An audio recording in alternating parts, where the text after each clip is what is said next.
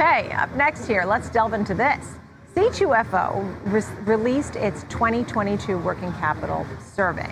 And I want to go through this report. So with us is Chris Atkins, President Capital Finance and Capital Markets at C2FO. Thank you so much for being with us. So tell us, uh, what are the takeaways from this survey? Why is this survey important? Hey, Nicole, thanks for having me again. The, the main takeaways here uh, is that the current sentiment out of businesses within our network are, who are largely suppliers to uh, the largest companies in the world. Uh, the current sentiment is negative. That the uh, that their local economies or the global economy uh, is not doing as well as they'd like. Uh, they have a generally a positive outlook. but that's largely driven by that they believe that their revenues will be increased year over year, which is kind of on the back of inflation.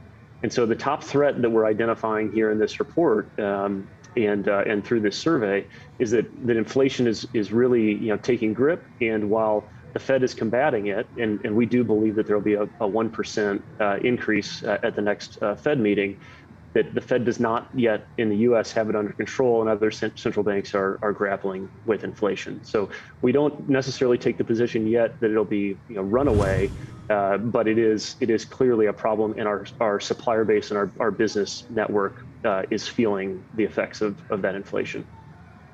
Okay, so um, I want to take away from what you said. First of all, you said one full percentage point, right? 100 basis points for the next meeting.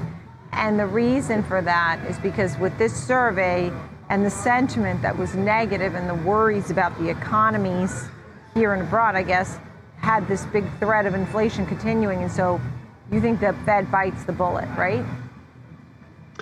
We do. At, at the end of the day, the Fed is is trying to tackle inflation, and it is not yet working. So the Fed has consistent or has been uh, increasingly aggressive this year, and yet it does not have it under control. And so we believe that the Fed will lean more aggressive again on this uh, on this increase uh, to try to help uh, get inflation under control. And, and at the end of the day, the businesses within our network are identifying that, that uh, inflation is, is more, at least their portions of the world, than what's identified in the reports. And so we think that will flow through ultimately to what the Fed sees. And so that's why we continue to coach. You know, we're doing this day to day with with uh, all of these businesses. You know, tens of thousands of businesses. We're coaching towards you've got to take control of your cash, uh, and there are different ways to do that. C2FO being being one of them but you've got to take control of your business, take control of your cash, and that's ultimately what investors want to see too. And so you said that part of that and part of the changes that need to happen here is loans and growth, and because you said loans are becoming expensive and out of reach, right? That's right. That's right. So let's say that the Fed does increase uh, by 100 basis points in the, the upcoming meeting. That will mean that interest costs, if you're pegged to say prime, will be up 77% this year. And that's obviously a, a very large uh, impact to anybody who's uh, at all, you know, moderately to, to more uh, more so leveraged. Uh, so that'll that'll put those things a, a, bit more out of reach. Banks will will probably restrict a bit. Uh, so we don't mean to be draconian uh, at all, but just just trying to read the the market that we're seeing in our network and and try to help these businesses through by you know uh, allowing them through our marketplace to, to pull cash in earlier on their their invoices. Uh, and that, that so, tends to help them uh, and and reduce the cash conversion cycle which can can combat the uh, the inflation issues that they're seeing.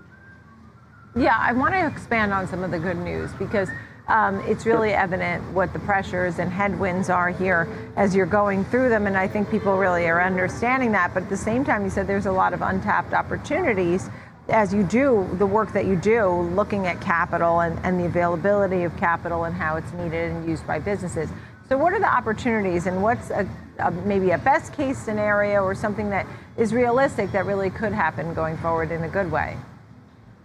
Yeah, that's a great question, Nicole to us, the best case scenario is, is using something that is uh, like debt but non-debt. So C2FO offers a marketplace where where suppliers are able to uh, pull their uh, their invoices forward, you know, get paid early by their large uh, corporates.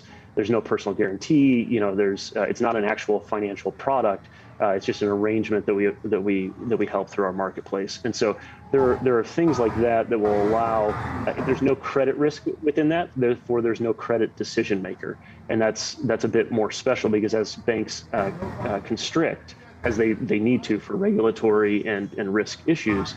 Uh, having something that's not tied to, uh, to, to an individual company's risk will help them control their business a bit better. Hopefully that makes sense, Nicole.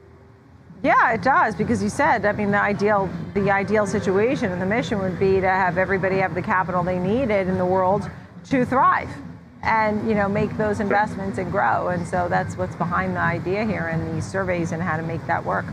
Chris Atkins, nice to That's see right. you, President, Capital Finance, Capital Markets. Thank you. C2FO.